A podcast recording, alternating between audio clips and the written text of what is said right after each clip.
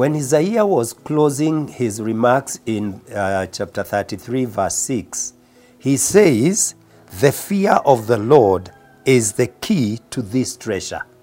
Which treasure? He talks of the treasure of God's salvation.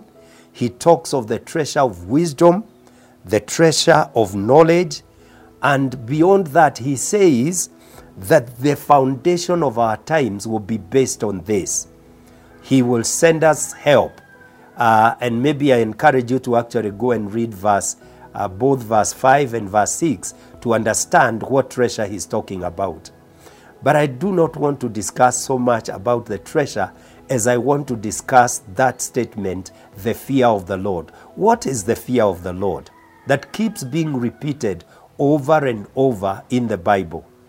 In the book of Proverbs, chapter 1, verse 7, he says that the fear of the Lord is the beginning of knowledge, very much uh, related to what we have just read in Isaiah. And again, when you read in the book of Exodus, chapter 20, verse 20, Moses told the people of Israel that they should not dread God.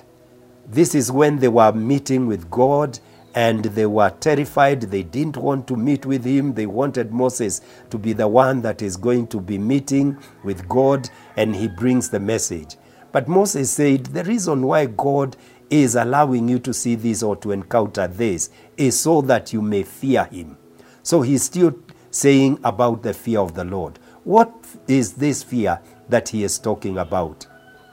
First, I want to say that this fear is not that we dread God in an evil way, but rather, I believe the fear of God comprises of reverence, deep reverence, where we, uh, we owe Him uh, and we see Him as great for who He is, where we love Him because of what He is and how He has been and how He has revealed Himself to us.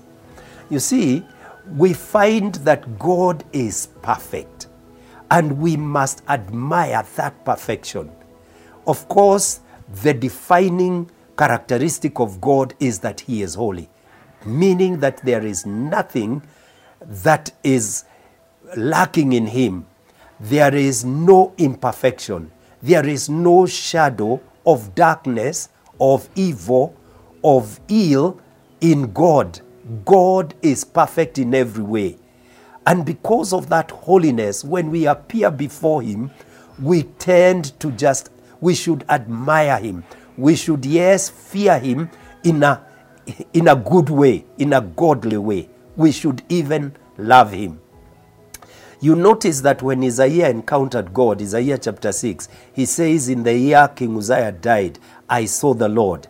But his reaction was, Oh, I am unclean. I am undone. I have seen the Holy One of Israel. And uh, he, he, he is the same person in the previous chapter that was telling people, Oh, unto you, oh, unto you, as if there was nothing wrong with him. But when he encou- encountered the greatness of God, he, he is blown away by who God is. That is what God is, you know, almost expecting of us when we encounter Him. He is inviting us to dread that we should, you know, or we could uh, sin against Him. When we encounter Him, the possibility that we would even do anything against Him should take over our lives. We should be guided that way. And you see, when that awe of God, when that reverence of God is within us, we are able to be humble. And humility is the counter or there is the antithesis of, of, of pride. And God says, I hate the proud. He invites us to actually be victorious in, the, in that we have overcome pride. And then we will dwell with Him because He says He dwells with those that are humble.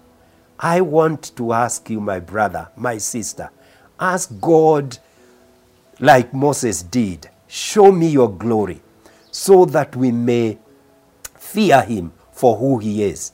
And we will find that this will open the treasury of everything that is good and that is available in His kingdom. You and I should seek to fear the Lord with that understanding. My name is Karita Mbagara. I am glad to bring this message to you, and I look forward to meeting with you next week. God bless you.